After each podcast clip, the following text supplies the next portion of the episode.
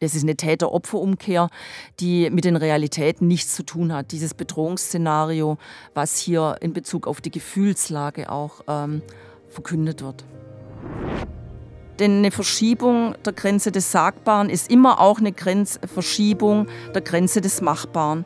Und wie gefährlich das ist, das sehen wir aktuell im genozidalen Krieg gegen die Ukraine. Und ich denke, die einzige Möglichkeit aber wirklich der Propaganda zu entkommen, ist, neue Strukturen aufzubauen. Aber in dieser Diktatur andere Strukturen aufzubauen, ist schwierig, ist aktuell Selbstmord.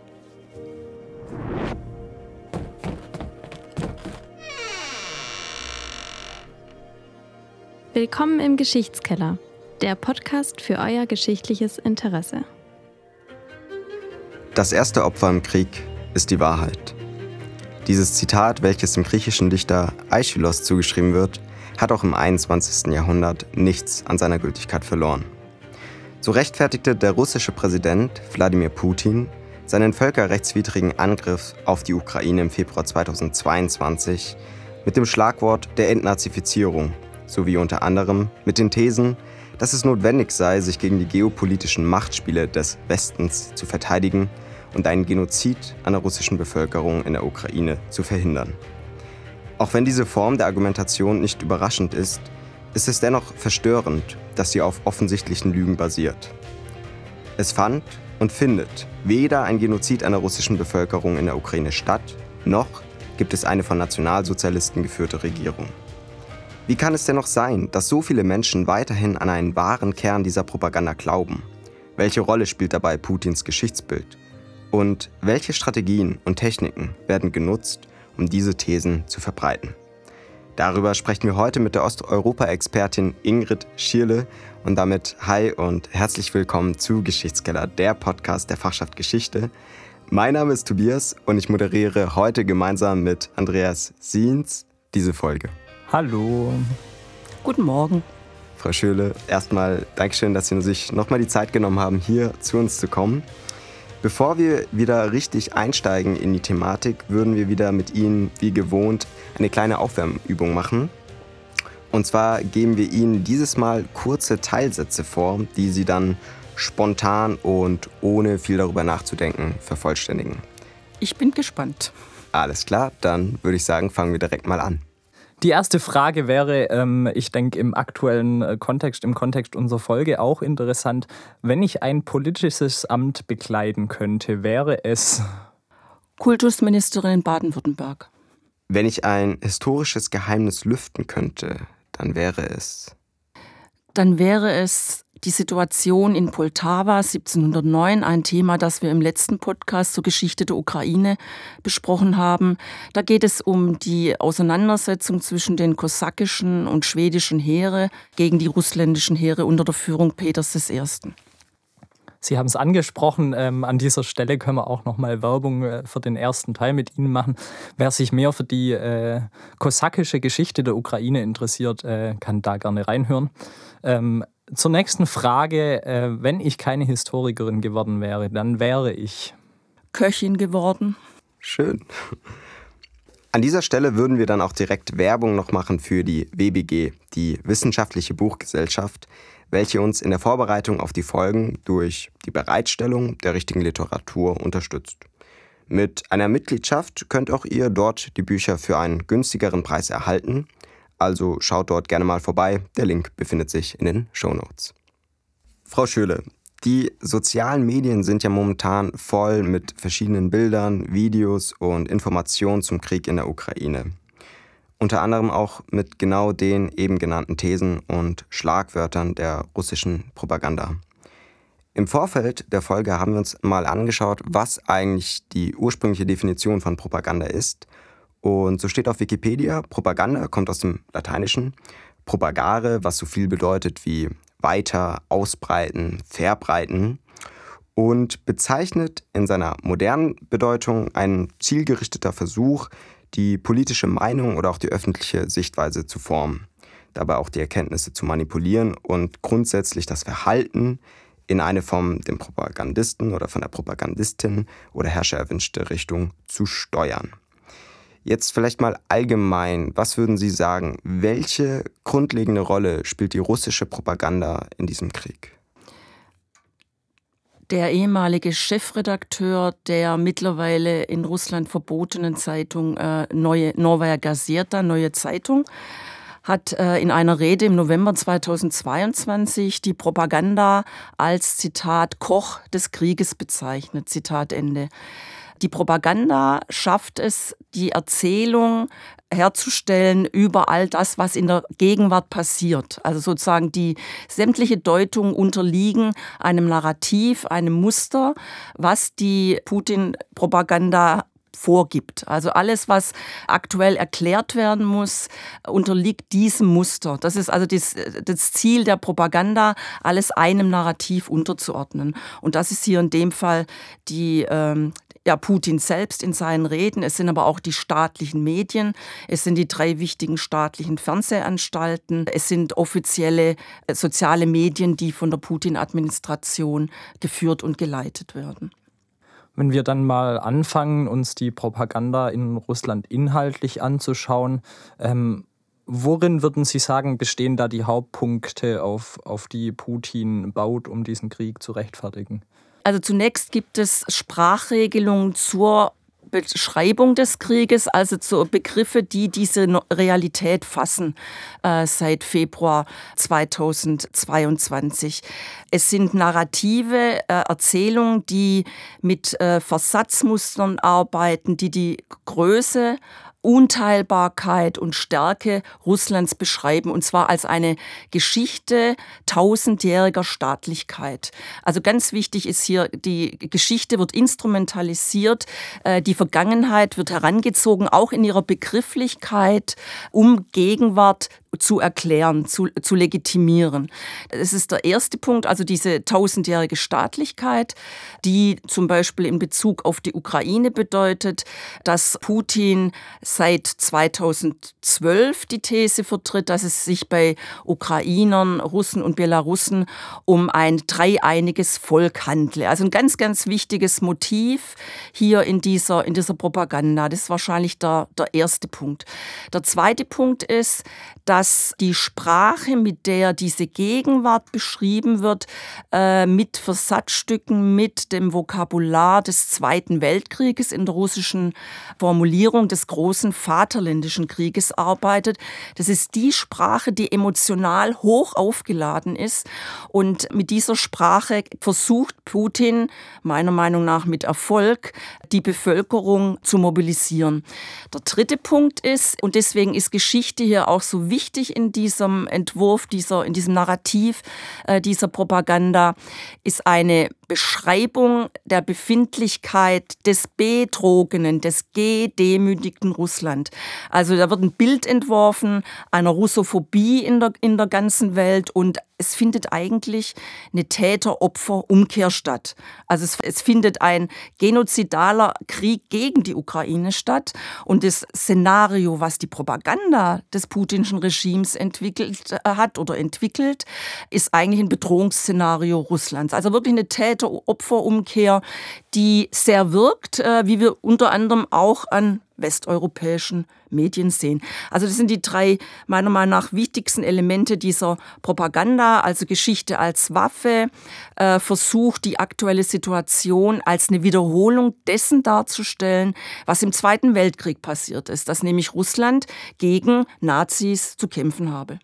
Vielleicht gerade da auch im Anschluss. Wir haben zum Beispiel im Vorfeld der Sendung auch an unsere ZuhörerInnen die Frage gestellt, welche Fragen ihr eigentlich habt. Und ich würde dementsprechend einfach mal eine Frage abspielen, wenn es so für Sie in Ordnung ist. Gerne.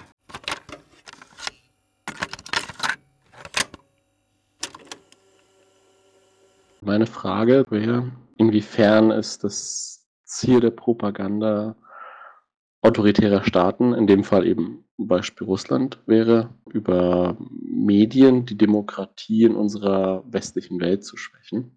Und dann natürlich auch, wie das am ehesten umgesetzt wird ähm, und warum wir uns nicht davor oder wie wir uns besser davor schützen können, warum wir uns nicht davor besser schützen können.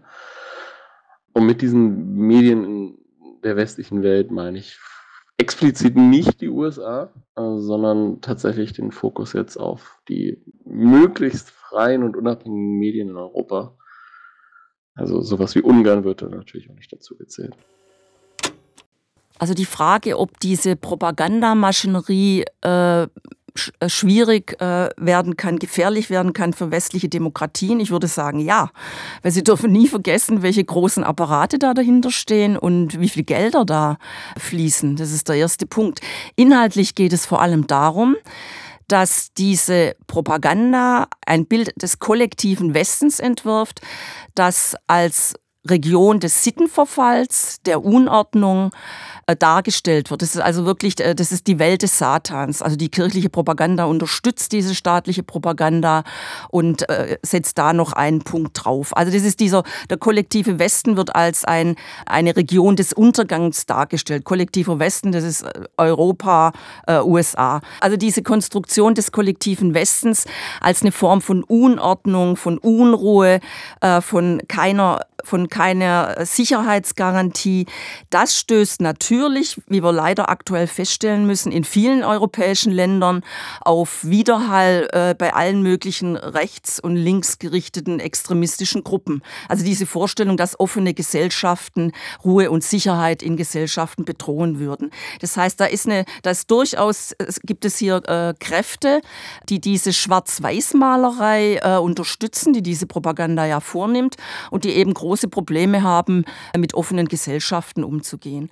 Das heißt, ja, ich sehe das als Gefahr, weil die Trolle, die unterwegs sind, die können wir eigentlich bei Klickzahlen, bei Kampagnen in westeuropäischen sozialen Medien gegen Experten und Expertinnen der Ukraine feststellen. Also das können Sie wirklich quantifizieren, was hier passiert in diesen Trollfabriken in Russland. Sie sehen es konkret an den Kampagnen gegen Ukraine-Experten und Expertinnen. Sie sehen es aber auch daran, dass es investigative Journalisten in Russland gab, die diese Arbeit von Trollfabriken aufgedeckt haben noch. Mittlerweile sind diese Journalisten im Ausland, aber es gab bedeutende Trollfabriken in Petersburg, die jeden Twitter-Account gesprengt haben. Also das ist eine offensichtlich aktuell in westeuropäischen sozialen Medien, wie hier die Trollfabriken arbeiten, Punkt 1 und Punkt 2. Bis März 2022 ähm, hat das deutsche Programm von Russia Today äh, erfolgreich Arbeit geleistet, also erfolgreich jetzt in, in Anführungszeichen. Wenn Sie sich die Versatzstücke anschauen in deutschsprachigen Medien, es sind vor allem die deutschsprachigen, wie sie eins zu eins Termini, Formulierungen der russischen Propaganda übernehmen, dann würde ich sagen, hat Russia Today bis zum Verbot des Fernsehsenders offenbar gute Arbeit geleistet gut natürlich äh, für die russische Propaganda. Auch in Anführungszeichen, ja. Ja. Ähm, wenn wir da gerade über auch den Einfluss in Deutschland reden, ähm, auch um auf die eigene Rolle als Osteuropa-Forschende, egal jetzt ob in historischem Kontext, in politikwissenschaftlichem Kontext, in kulturwissenschaftlichem Kontext, ähm, kann man ja eigentlich fast sagen, dass die, äh, die Expertinnen und Experten in diesem Bereich die, die neuen Virologen sind. Ähm, die äh, jetzt äh, natürlich in den Medien auftreten. Ähm, ich glaube, de, das gesamte Fach äh, findet sich da gerade auch in einer Findungsphase wieder. Wie, wie haben Sie das wahrgenommen, äh, da jetzt selber auch äh, unter anderem auch in diesem Podcast gegen, gegen diese Propaganda zu kämpfen? Die erste Phase habe ich eigentlich so wahrgenommen, dass die Nicht-Experten und Expertinnen präsent waren. Also vor allem in den, äh, in den Fernsehprogrammen äh, gab es relativ oft bei Talkshows Einleitungen, ich kann kein Russisch und kein Ukrainisch und ich habe keine Ahnung, aber ich rede trotzdem darüber. Das war mein erster Eindruck. Da war ich ziemlich entsetzt. Also entsetzt über Einladungspraxis ähm, und äh, entsetzt auch äh, über mangelnde Vorbereitung äh, der Verantwortlichen. Also die, die Beispiel Zeitschrift Osteuropa dokumentiert seit Jahren ganz hervorragend die innen- und außenpolitische Situation in Osteuropa. Hier hätte man gut nachlesen können. Ähm, 2014 äh, nach der Besetzung der Krim äh, haben wir im Institut äh, eine, eine, große äh, Studium Generale organisiert. Äh, das heißt, das, was wir so organisiert haben von 2014 bis 2022, hat meistens eigentlich nur eine universitätsinterne Öffentlichkeit erreicht. Äh, das Feld haben eigentlich relativ lange Nicht-Experten und Expertinnen beherrscht, aus welchen Gründen auch immer. Übrigens auch die Verlagsprogramme werden, wurden dominiert, ähm, eigentlich was die Bestseller angeht, auch von meiner Meinung nach Nicht-Experten, Expertinnen. Das ändert sich erst ganz allmählich. Es hat natürlich auch was mit, den, äh, mit unserer Zunft zu tun, die jetzt stärker denkt, wir müssen in die Öffentlichkeit gehen äh, mit unserer Expertise. Äh, und das ändert sich ganz allmählich. Aber ich würde in dem Fall wirklich appellieren, auch an Organisationen, die Räume vermieten, drauf zu schauen, wen sie da einladen. Also da ist in, das in letzter Zeit äh, ja, sehr naiver Umgang äh, mit Propagandisten. Das wäre sozusagen meine, meine Feststellung. Für uns als Osteuropa und Historikerin ist es Problem, wir sind zu wenige. Also äh, sozusagen, wir bräuchten aktuell viel, viel mehr, die hier aktiv sein könnten. Äh, äh, und ich denke, da sind wir erst am Beginn des Weges, einfach viel mehr Osteuropa-Expertise in die öffentlichen Medien zu bringen. Neben diesen verschiedenen Pseudo-ExpertInnen und vielleicht auch wirklichen ExpertInnen gibt es ja gerade in den sozialen Medien auch immer wieder sehr viele, auch deutsche InfluencerInnen, die russische Propaganda und Thesen verbreiten und ich frage mich dabei, wie kann es eigentlich sein, dass man gerade jetzt zum Beispiel mit unseren deutschen Medien eigentlich sämtliche Informationen zur Hand hat und sich auch informieren könnte, dass man dennoch in diese Falle, will ich es jetzt mal nennen, hineintritt und dann eben auch die Thesen reproduziert? Ja, ist ein ganz schwieriges Thema und da kann ich eigentlich nur spekulieren. Also bei der jüngeren Generation, äh, das ist mir ein Rätsel, weil wir, es gibt ja Instrumentarien wie Faktencheck. Ja, und da gibt es alle möglichen Varianten, da, da, könnte man eigentlich überprüfen. Zweiter Punkt, generell nicht nur äh, unterschiedlich zwischen den Generationen, ist, dass ich schon eigentlich immer voraussetzen würde, dass jemand, der über ein Land schreibt, äh, über die Ukraine über, über Russland, dass der doch zum Beispiel über Sprachkenntnisse verfügt und nicht irgendwelchen sekundären Medien vertraut. Also da würde ich auch äh, alle Internet, sozialen Medien mal kritisch hinterfragen, wer ist hier aktiv. Ich glaube, diese, diese Anforderung an die eigene Expertise, die sollte man stärker hinterfragen. Der zweite Punkt ist, vielleicht bei der älteren Generation, da würde ich einer These des Osteuropa-Historikers Gerd Köhnen recht geben, der in Deutschland von einem Russland-Komplex ausgeht. Also von einer sehr ambivalenten Haltung äh, zu Russland, die gerne Ostmitteleuropa und die ganzen Länder sozusagen dazwischen übersieht. Also immer so eine Gemeinsamkeit herstellt zwischen Deutschland und Russland. Das heißt, es ist ganz stark jetzt im, im Krieg gegen die Ukraine, dass es dann Äußerungen gibt, da dieses kleine Land da in Europa Europa, also es ist das zweitgrößte Flächenstaat Europas, aber eben nicht wahrnehmen, dass es da ein, ein, ein großen, wichtiges Land gibt. Fokus immer auf Russland. Ich denke, das ist ein Russland-Komplex, den Gerd Köhnen gut untersucht hat, den wir, glaube ich, auch bei parteipolitisch mal sich anschauen sollte, wie in den einzelnen Parteien dieser Russland-Komplex erst allmählich bearbeitet wird und wurde. Wenn wir jetzt gerade schon bei den sozialen Medien sind, wie nutzt Putin momentan die sozialen Medien, um seine Propaganda generell zu verbreiten? Also Schritt 1 bei dieser Nutzung ist, dass seit 2019 dieser repressive Apparat immer stärker vorging. Punkt 1 gegen NGOs. Punkt 2, dass die Internetkontrolle, also die Internetzensur immer stärker wurde dass die Zahl unabhängiger Medien aktuell eigentlich gegen Null geht. Das ist Schritt eins, dass erstmal eine relativ lebendige Landschaft, sowohl der Printmedien als auch der sozialen Medien, wurde erst durch Zensurgesetze seit 2012 peu à peu immer stärker kontrolliert. Dann eigentlich seit 2020, 2021 wirklich Verbot unabhängiger Medien. Das ist Punkt eins. Dann Abschaltung von ausländischen Medien, also Facebook, Twitter, sind alle abgeschaltet worden. Und dann sind eben russische Ersatzmedien geschaffen worden. Also YouTube äh, ist, ist verboten worden. Jetzt gibt es die russische Variante RuTube die, ähm, die aber zum Beispiel keine Kommentarfunktion hat. Äh, man kann die Klickzahlen nicht überprüfen. Aber hier wird jetzt ganz gezielt Kreml-Propaganda lanciert. Das ist der erste Punkt.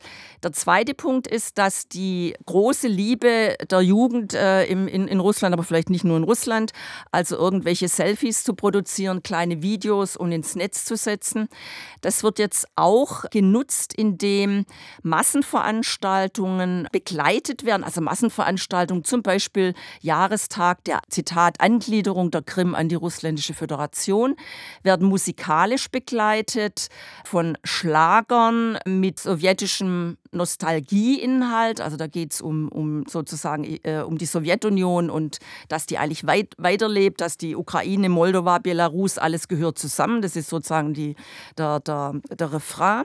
Dass diese Lieder dann in Versatzstücken in die sozialen Medien auch der Jugend gelangen. Ja, dass also hier diese Massenveranstaltungen mit viel Musik, die entsprechendes Gemeinschaftsgefühl produzieren sollen, dass die jetzt in Versatzstücken untermalt äh, mit Musik eben auch bei solchen Videos äh, in, den, in den russischen neuen sozialen Medien lanciert werden. Also auf diese Art und Weise. Also Punkt eins erstmal, äh, Unabhängige gibt es eigentlich nicht mehr und die anderen werden werden musikalisch äh, äh, so unterfüttert, dass sie eben auch bestimmte äh, also jüngere Gruppen ansprechen. Und dann gibt es neuerdings Sänger, jüngere Sänger. Also bei den Massenveranstaltungen sind es eher die Älteren, die, das ist die eine Generation mit, äh, mit Putin. Aber jetzt für diese sozialen Medien werden äh, Videoclips produziert äh, mit Liedern, die praktisch gegen diese angebliche Russophobie vorgehen und als Titel haben, ich bin Russe. Ja, und dann werden, wird dieses Lied eigentlich überall gesungen, aufgenommen, Videoclips in unterschiedlicher Art und Weise werden verbreitet.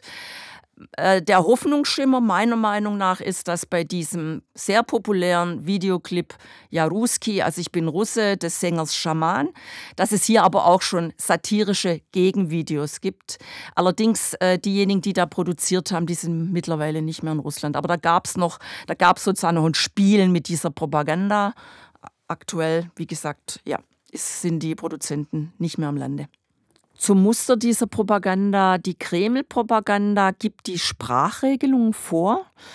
Diese Sprachregelung, die Realität begrifflich fassen, werden dann vor allem in den Polit-Talkshows äh, verbreitet. Und zwar tagtäglich von morgens bis abends.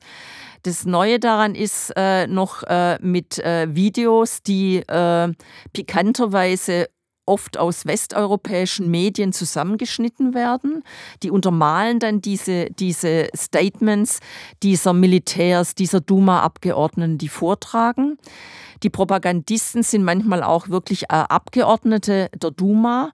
Äh, die Chefin von Russia Today äh, tritt auf. Es ist zum Teil ein ganz wüster Stil in diesen politischen Talkshows. Also die, die Beiträger und Beiträgerinnen unterbrechen sich rüde. Einer versucht immer sozusagen noch, noch mehr Öl ins Feuer zu gießen. Funktion dieser politischen Talkshows ist Punkt 1, litaneiartig diese Versatzstücke zu verbreiten. Äh, die Funktion ist aber auch, ähm, die Grenzen des Sagbaren in einer bestimmten Epoche äh, zu erweitern. Das heißt, die erste Diskussion über möglichen Atomkrieg, die lief in solchen Talkshows. Im Hintergrund lief ein Foto, wie lang so eine Atomrakete, die in Moskau gestartet wird, braucht, um in London zu landen und London zu zerstören oder Berlin.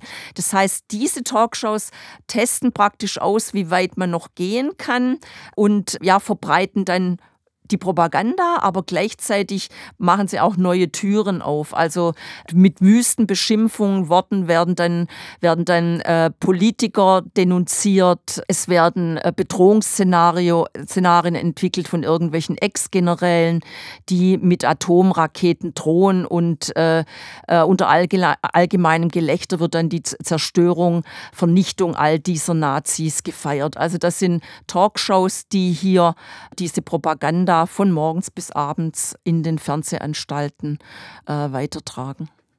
Wir haben jetzt über den Inhalt äh, der Social-Media-Propaganda auch unter jüngeren Menschen. Ähm, ich denke auch, weil es uns äh, als Studierende, ich denke dann doch auch persönlich, ähm, ja, also mitnimmt, kann man, kann man schon so sagen. Ähm, wie schätzen Sie das ein? Wie, wie erfolgreich äh, kann Putin damit sein? Weil, also es gibt ja quasi keine, keine demokratische Zivilgesellschaft mehr, die muss im Untergrund verkehren. Ähm, wie, wie kann man sich überhaupt noch vor dieser Propaganda retten? Ähm, wie, wie nehmen Sie das wahr, wie das in der Gesellschaft ankommt? In den letzten Jahren äh, dachte ich, und ich glaube, da war ich nicht alleine, dass die staatliche Propaganda, die traditionell vor allem über die Fernsehanstalten lief. Die unabhängigen Fernsehanstalten gibt es nicht mehr. Das sind jetzt diese drei staatlichen großen Fernsehanstalten, die, das ist auch eine Neuerung der letzten Jahre, Polit-Talkshows organisiert nach amerikanischem Muster. Da dachte ich immer, das hört sich doch keiner mehr an. Das war ein Fehler. Das war ein riesiger Trugschluss. Neueste Umfragen haben ergeben, dass 50 Prozent der Bevölkerung nach wie vor das Fernsehen als einziges Informationsmittel nutzen. Da bestehen natürlich Unterschiede zwischen den Generationen. 25 Prozent gaben letztes Jahr an, vor allem Informationen über soziale Medien äh, sich zu organisieren. Ähm, das heißt, äh, die, die Frage, also das sind jetzt natürlich Statistiken und Umfragen, die sind mit Vorsicht zu genießen, aber ich denke, sie geben eine Tendenz wieder. Und äh, wenn wir uns aktuell Interviews anschauen, auch die Reaktionen von Bevölkerung oder die, die Reaktionen auch von Verwandten, von Freunden und Kollegen, ist es eindeutig so, dass ein großer Teil der Bevölkerung politisch apathisch ist oder vielleicht doch auf der Seite Putins und dieses Regime äh, unterstützt. Die Frage ist, was macht die Bevölkerung mit dieser Propaganda? Ähm, also ich denke, Muratov hat auch mal gesagt, Propaganda ist wie radioaktive Strahlung, man kann ja eigentlich nicht entkommen. Weil diese Versatzstücke dieser Propaganda, die wirken ja überall. Ja, die sind, ob sie in einer Talkshow sind, ob sie Zeitung lesen, in den sozialen Medien, die Versatzstücke, die sind da. Die sind da vom Heiligen Krieg, vom Satanischen Krieg, von der Notwendigkeit der ne-, Denazifizierung, die Sprachregelungen zur Bezeichnung des Krieges als spezielle Militäroperation. Das sind alle Sprachregelungen, die werden, wurden ja und werden von morgens bis abends wiederholt. Sie entkommen dem eigentlich nicht. Entkommen können diejenigen, die technisch fit genug sind, indem sie versuchen, über VPN-Server doch an andere Medien heranzukommen. Da ist aber bestimmtes technisches Know-how notwendig. Und die Internetzensur ist aktuell so stark, dass es ja sogar jetzt Verhaftungen gab aufgrund von, oder einige Verhaftungswellen aufgrund von kritischen Äußerungen in privaten Accounts. Also dieses Internet, diese Accounts werden, werden wirklich äh, stark überprüft von der Zensur. Also da spielt Angst eine ganz, ganz große Rolle. Bei der Jugend, bei den Studierenden ist der Punkt der, ich denke, da gibt es einige, die versuchen an den Universitäten doch noch irgendwelche Nischen sich zu erhalten. Dem sind aber aktuell auch immer engere Grenzen gesetzt, da Geschichte jetzt seit, äh, seit Juni äh, im Lehrplan, aktuell sind Ferien, aber für den Lehrplan ist es jetzt vorgesehen, ist Geschichte für alle Studiengänge jetzt vorgesehen. Ja, also nicht nur in den geisteswissenschaftlichen Fächern, sondern ab sofort an allen Universitäten in der Russländischen Föderation wird Geschichte obligatorisch eingeführt. Und die Institute der Akademie der Wissenschaften haben nun neue Lehrbücher verfasst, die nun diese Instrumentalisierung der Geschichte und diesen Blick auf die Geschichte auch konkret in den Universitäten so verbreiten sollen. Also die, die Schulen, die Kindergärten, die sind schon seit Beginn des Krieges stark in die patriotische Erziehung eingebunden. Die Universitäten hat man eigentlich in Anführungszeichen so in Ruhe gelassen, aber das ist jetzt auch vorbei. Sie haben jetzt gerade davon gesprochen, dass Propaganda wie die radioaktive Strahlung ist. Man kann ja eigentlich gar nicht entkommen. Eine Frage, die ich mir dabei gestellt habe, ist, gibt es eine Möglichkeit, wie man die Propaganda dann wieder in Bezug auf die radioaktive Strahlung aus dem Körper bzw. aus der Gesellschaft herausbekommen kann? Ich habe ja lange in Moskau gearbeitet, äh, sechs Jahre. Äh, und da dachte ich, Kooperation, Austausch, offenes Internet gemeinsame Arbeit, das ist, das ist eine Möglichkeit, auch ähm, ja, so äh, Schranken in den Köpfen abzubauen, äh, einfach gemeinsame Arbeit. Aktuell bin ich aber nicht mehr so optimistisch. Also da, ja, also ich denke, der einzige Weg wird laufen über Kommunikation und Kooperation. Äh, das große Problem ist aber, wie gehen diejenigen, die im Land sind, und das ist ja die absolute Mehrheit, damit um, dass dieses Regime aktuell einen Genozid begeht an der Bevölkerung der Ukraine. Das heißt also, bevor wir hier an die Propaganda gehen, denke ich, muss erstmal sehr viel Selbstvergewisserung, Selbstreflexion äh, stattfinden äh, über die Folgen politischer Apathie und über die Folgen äh, ständiger Beteuerung, man könne hier nichts machen. Äh, ich muss aber dazu sagen, es gab viele, die schon von Beginn des Krieges an versucht haben, etwas zu machen. Es gab ja, es gab Protestaktionen, aber das waren oft eben äh, Einzelaktionen oder kleine Gruppen. Es fehlen die Strukturen, in denen der Einzelne äh, die Hoffnung hat, es kann was bewirken. Die Strukturen sind zerschlagen worden, die NGOs sind zerschlagen worden. Und ich denke, die einzige Möglichkeit aber wirklich der Propaganda zu entkommen, ist, neue Strukturen aufzubauen.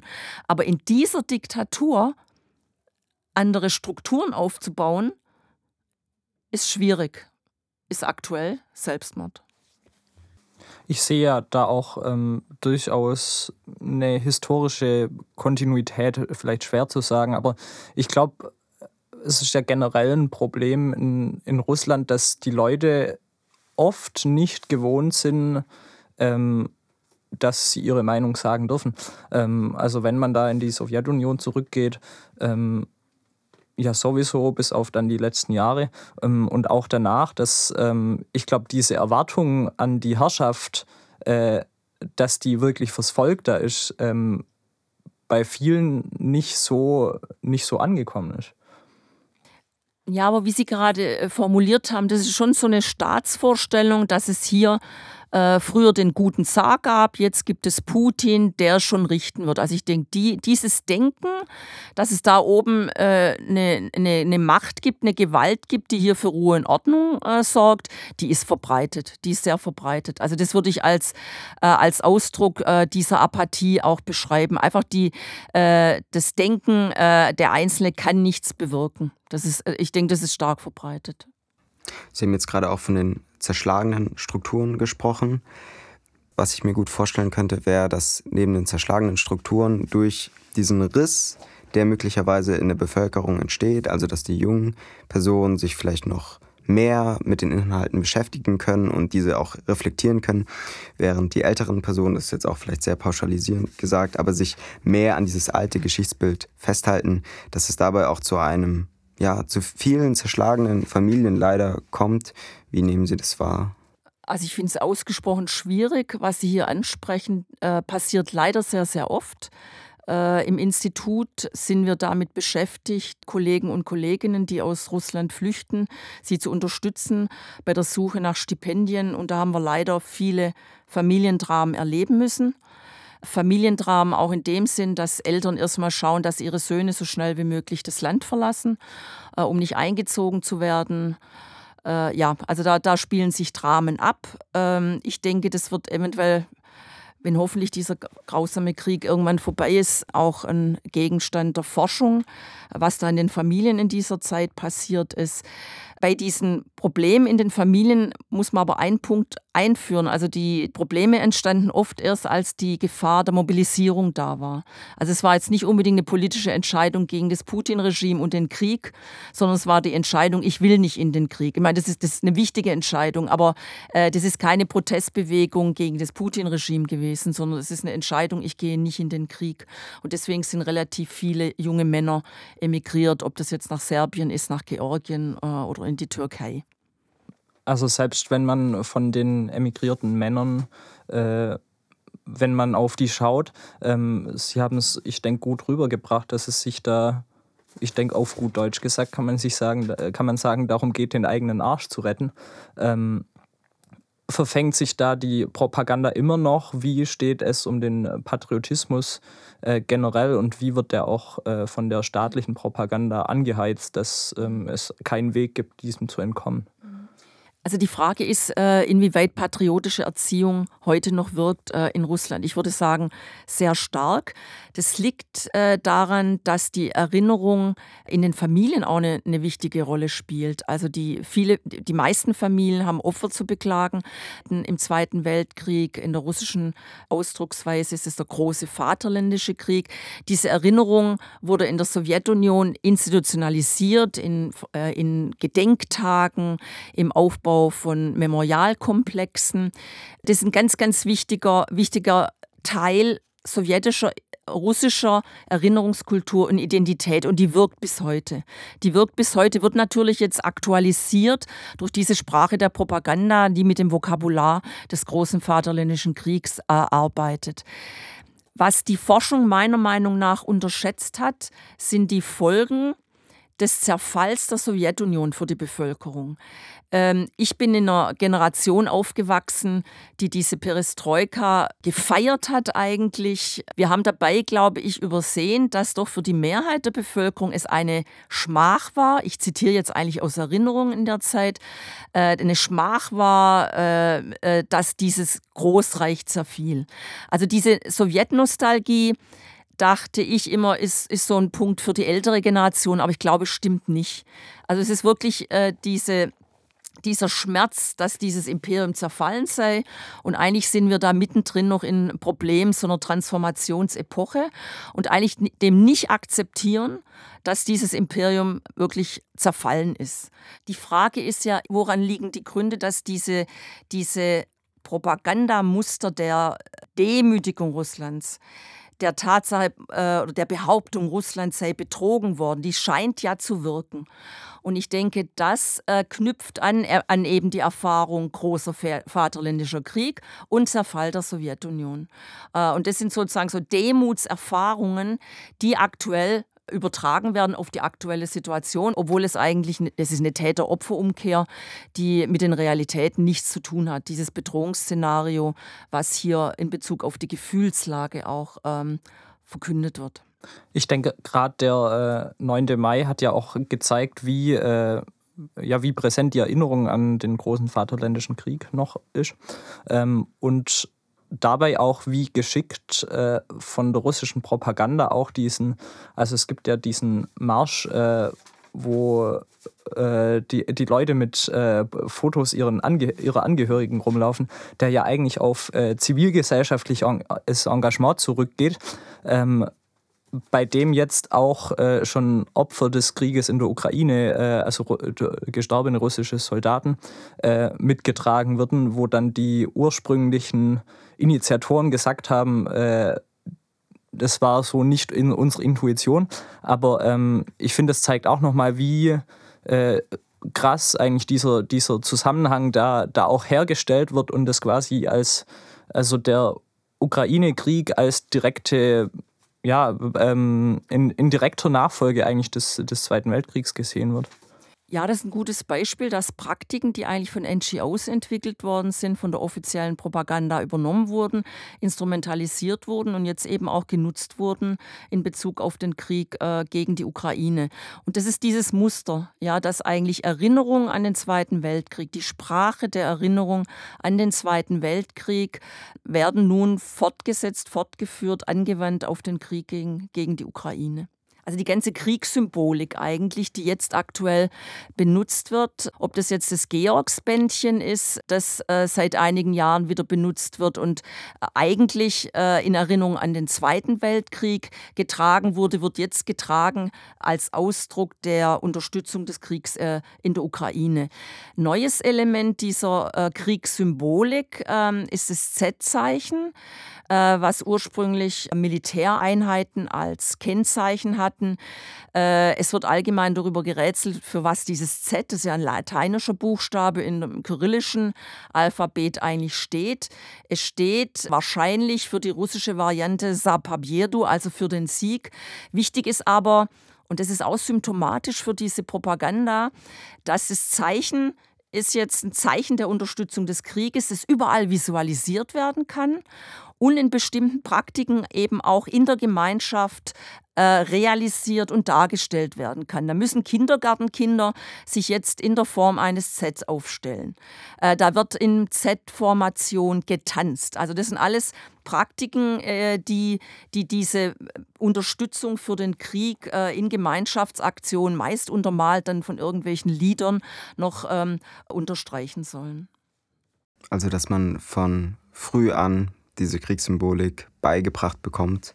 Eine Frage, die ich mir dabei auch gestellt habe, war gerade jetzt in den jungen Jahren oder beziehungsweise auch in der Schule, welche Rolle spielten die russische Literatur, also Dostoevsky, Tolstoi, inwiefern könnten diese Ideen, Bücher, Schriften auch ein Stück weit das Geschichtsbild eventuell von Putin, aber auch vielleicht grundsätzlich von der russischen Bevölkerung beeinflusst haben? In der russischen Literatur ist es so, wie sie aktuell auch immer wieder gelesen, interpretiert wird, im Schulplan äh, ist. Da werden Schriften der großen Dichter herangezogen, die vor allem die Größe Russlands verkünden. Es geht also um den Ruhm Russlands, äh, um die Unteilbarkeit, um die Unbesiegbarkeit. Beispiel Puschkin, der Nationaldichter, hat ein großes Poem geschri geschrieben zu den Verleumdern Russlands, wird aktuell sehr viel rezitiert, äh, wäre so ein Beispiel. Dostoevsky ist eher ein Autor, der aktuell von den Orthodoxen, auch von der kirchlichen Seite, äh, sehr in den Vordergrund äh, gerückt wird, äh, in der Vorstellung, dass dieser ganze Westen, Zitat, verfault sei. Also ein Sittenverfall im Westen. Also in der anti-westlichen Richtung werden diese russischen Literaten aktuell äh, immer, wieder, immer wieder zitiert. Also wir haben gesehen, dass äh, die russische Propaganda eigentlich alle äh, Lebensbereiche doch auch erreicht hat und sei es jetzt Literatur, sei es äh, über Erinnerungskultur, ähm, über ganz verschiedene Mittel da ihre, äh, ihre Botschaften transportiert. Und ich denke, wie man, wie man auch sieht, ist auch in Deutschland durchaus äh, mit doch äh, relativ viel ähm, mit, mit relativ viel Beachtung auch, auch durchsetzen konnte. Ähm, jetzt ist es ja so, dass der 24. Februar 2022 im in äh, deutschsprachiger, in europäischer Wahrnehmung doch äh, auch eine krasse, äh, eine krasse Zäsur dargestellt hat. Jetzt, wenn man sich ein bisschen näher damit beschäftigt, ähm, so, so dramatisch dieser Kriegsanfang war, so überraschend waren viele, äh, viele Angehörige ihrer Zunft ähm, davon eigentlich nicht, ähm, weil es eben diese Propaganda schon länger gab. Also es gibt die äh, berühmten äh, äh die berühmten äh, Schriftstücke von Putin, äh, wo er eben diese, diese Dreieinigkeit zwischen Belarus, äh, Russland und der Ukraine herstellt. Ähm, wie sehen Sie das? Am 24. Februar waren Sie überrascht? Waren Sie darauf vorbereitet? Die Schriften, die Reden Putins, der sich seit, na, seit 2012 als äh, Chefhistoriker äh, stilisierte, die zeigten, die zeigten den Weg. Also eigentlich äh, war aufgrund dieser Reden klar, dass es hier zum Angriff äh, irgendwann kommen wird, wenn die Ukraine weiterhin sich auf den Weg Richtung Europa begibt. Und das hat ja die, das war ja sozusagen der Punkt. Das ist, dass die Ukraine versucht, einen anderen Weg zu gehen, äh, versucht äh, als demokratischer Staat ein anderes äh, System diesem Putin-Regime entgegenzustellen. Das ist ja eine Systemkonkurrenz und die Frage war immer, wie weit, äh, wie, wie weit kann die Ukraine gehen, bevor sozusagen das Putin-Regime eingreift. Als die Truppenstationierungen Ende 2021 immer stärker wurden, war klar, da wird irgendwas passieren. Ich muss aber ehrlich zugeben, im Institut bei uns alle haben gesagt, es geht los. Ich war immer noch diejenige, die dachte, er wagt es nicht, er wagt es nicht. Also muss ich, ich, ich konnte mir es eigentlich, eigentlich nicht vorstellen, obwohl bei den Truppenstationierungen war klar, dass etwas passieren, passieren würde. Aber ich, ich dachte, Putin wagt es nicht. Gebe ich offen zu. Ich bin leider eines Besseren belehrt worden.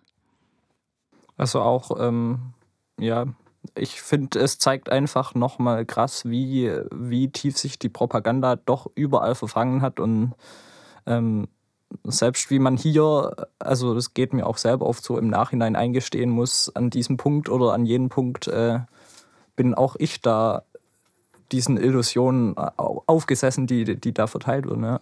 Na, es gibt noch einen anderen Punkt äh, bei der Sache. Also ich denke es an 2014 und an Auseinandersetzungen, die wir hier in Tübingen hatten. Äh, unsere ganzen Protestaktionen, ja, bei, nach der Annexion der Krim. Dann äh, Protestaktionen, Versuch, Öffentlichkeit darauf aufzumachen, was hier eigentlich an völkerrechtswidriger Aktion passiert ist. Da denke ich, muss man, muss man muss sich äh, Europa äh, den Vorwurf gefallen lassen, dass hier nicht entschieden genug wirklich schon sanktioniert wurde, Öffentlichkeit mobilisiert wurde gegen diese völkerrechtswidrige Annexion der Krim. Also das, ähm, da haben wir mit unserer Expertise äh, offenbar nicht die richtigen Leute angesprochen. Da hat die Politik meiner Meinung nach äh, zu langsam reagiert und viel zu zaghaft nach diesem Verlust der Krim. Natürlich können wir nicht in Putins Kopf reinschauen. Ich glaube, das kann niemand. Dennoch würde mich auch Ihre Einschätzung interessieren. Inwiefern würden Sie sagen, dass sich dieses Weltbild von Putin, er hat ja auch davon gesprochen, dass der Zusammenbruch der Sowjetunion die größte Tragödie des 20. Jahrhunderts ist, ein Stück weit im Laufe seiner Amtszeit nochmal geändert hat, beziehungsweise auch radikalisiert hat? Oder gab es da bestimmte einschneidende Ereignisse? Es ist ein Weltbild eines KGB-Offiziers. Ich denke, das darf man nie vergessen, diese Sozialisation. Es ist die Generation, die stark unter dem Zerfall der Sowjetunion äh, gelitten hat. Ganz, ganz wichtiger Punkt bei ihm. Ähm, eine Radikalisierung. Ja, also Punkt eins, es ist natürlich immer eine Gegenreaktion gegen Entwicklungen in der Ukraine. Solange Russland, äh, Putin-Regime den Eindruck hatte, man kann von außen die Ukraine steuern, ging es einigermaßen. Nach dem Euromaidan 2014 war aber klar, diese Zivilgesellschaft in der Ukraine entwickelt sich so, dass eine Steuerung von außen so nicht mehr möglich ist. In der Phase dann nach 2014 hat sich die Position in Bezug auf die Ukraine äh, radikalisiert, also in der Sprache, wie diese Ukraine oder die Drohungen wurden, wurden eben wirklich ausgesprochen. Dann dürfen wir einen Punkt noch nicht vergessen. Die Pandemie hat bewirkt, äh, dass äh, Putin sich immer äh, weniger in der Öffentlichkeit zeigte und die Zahl derjenigen, die in seiner Entourage anwesend sind, wurde massiv äh, eingeschränkt. Das heißt, äh, das ist auch noch eine Radikalisierung, weil er sozusagen immer weniger Menschen um sich herum hat. Die Gerüchteküche brodelt natürlich äh, bei den Kriminologen. Man weiß immer nie, ist er irgendwo im Altaigebirge im Bunker oder irgendwo zwischen Moskau und, und, und Petersburg. Das heißt, es ist auch noch ein Problem, eigentlich Folge der Corona-Pandemie, äh, dass er eben nur noch eine ganz begrenzte Anzahl von Menschen um sich herum zulässt. Also das können Sie ablesen an weniger Staus in Moskau, weil eigentlich früher war es so, dass äh, wenn die ganze putinsche Präsidialautos äh, in Richtung Kreml unterwegs waren, wurde erstmal alles gesperrt. Die Staus waren unbeschreiblich. Die Zahl ist zurückgegangen, weil er eben nicht mehr so oft ein- und ausfährt. Ja, und das heißt, diese Radikalisierung, ja, würde ich in, unter diesen drei Aspekten nochmal zusammenfassen. Es ist wirklich KGB, es ist der Zerfall der Sowjetunion, es ist die Entwicklung der Ukraine äh, Richtung Europa und ist dann am Schluss leider noch die Corona-Pandemie. Aber das ist jetzt am Schluss, das ist natürlich spekulativ, aber wir können, äh, wir können sehen, er umgibt sich mit immer weniger Menschen einfach. Wenn Sie jetzt sagen, dass Putin sich auch mal mit weniger Menschen umgibt, so muss man ja immer mehr den Bildern, den Videos vertrauen, die man eben bekommt. Gerade jetzt im 21. Jahrhundert in Bezug auf KI, künstliche Intelligenz, gibt es ja auch sogenannte Deepfakes, also Videos und Bilder, die von einer künstlichen Intelligenz einfach verändert und gefaked wurden, sodass man mittlerweile ganze Stimmen imitieren kann. Man kann die Gesichtsausdrücke verändern, sodass man irgendwann, vielleicht noch nicht, aber in den nächsten zehn Jahren, wer weiß, ganze Videos erstellen kann, die nicht mehr von der Realität zu unterscheiden sind.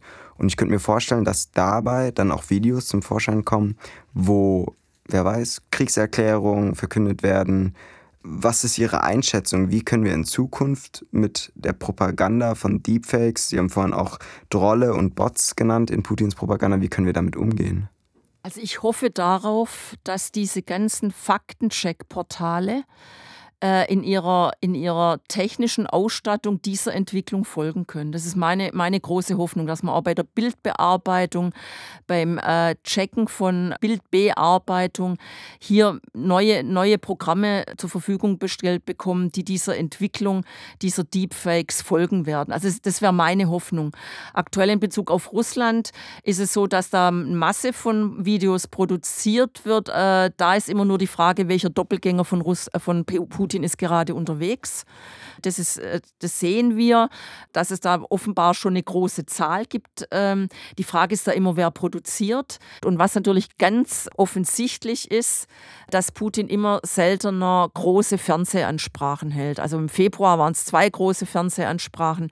Jetzt nach der Revolte der Wagner-Truppen äh, gab es auch eine kurze Fernsehansprache. Also er ist wenig im Fernsehen und die Videos, die kursieren, die offiziellen, die gibt es dann eben von der Kreml-Administration, die sind offiziell zugänglich und alles andere, was im Netz kursiert, würde ich mit großer, großer Vorsicht äh, mir anschauen. Aber ich hoffe da einfach auf eine Weiterentwicklung der Faktencheck-Technik.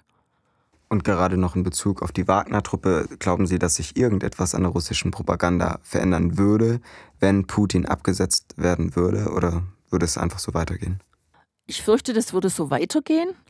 Eventuell wieder, wieder mehr, mehr äh, Fernsehansprachen der, derjenigen, die dann an der Macht sein würden. Es ist auffällig, dass Putin aktuell wenig Fernsehansprachen hält. Und ich denke, da würde es wieder mehr Fernsehansprachen geben, aktuell.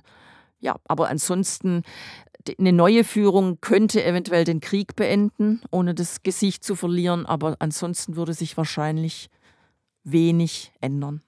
Also kaum Möglichkeiten, diese Propaganda zu umgehen, ähm, um auf die Metapher mit der radioaktiven Strahlung zurückzukommen. Ähm, radioaktive Strahlung sieht man nicht. Ich denke, die Propaganda, die äh, ja, ist so all, allgegenwärtig, dass sie oft dann auch nicht mehr als solche wahrgenommen wird. Und ähm, muss man sagen, dann ist sie gut gemacht. Ja, die ist vor allem gut gemacht, weil äh, jetzt im Unterschied zur sowjetischen Propaganda, also ich muss echt sagen, im Vergleich zur aktuellen Propaganda war die sowjetische Propaganda phasenweise harmlos. Weil aktuell gibt es eben viele zusätzliche Medien, die Werbung arbeitet damit.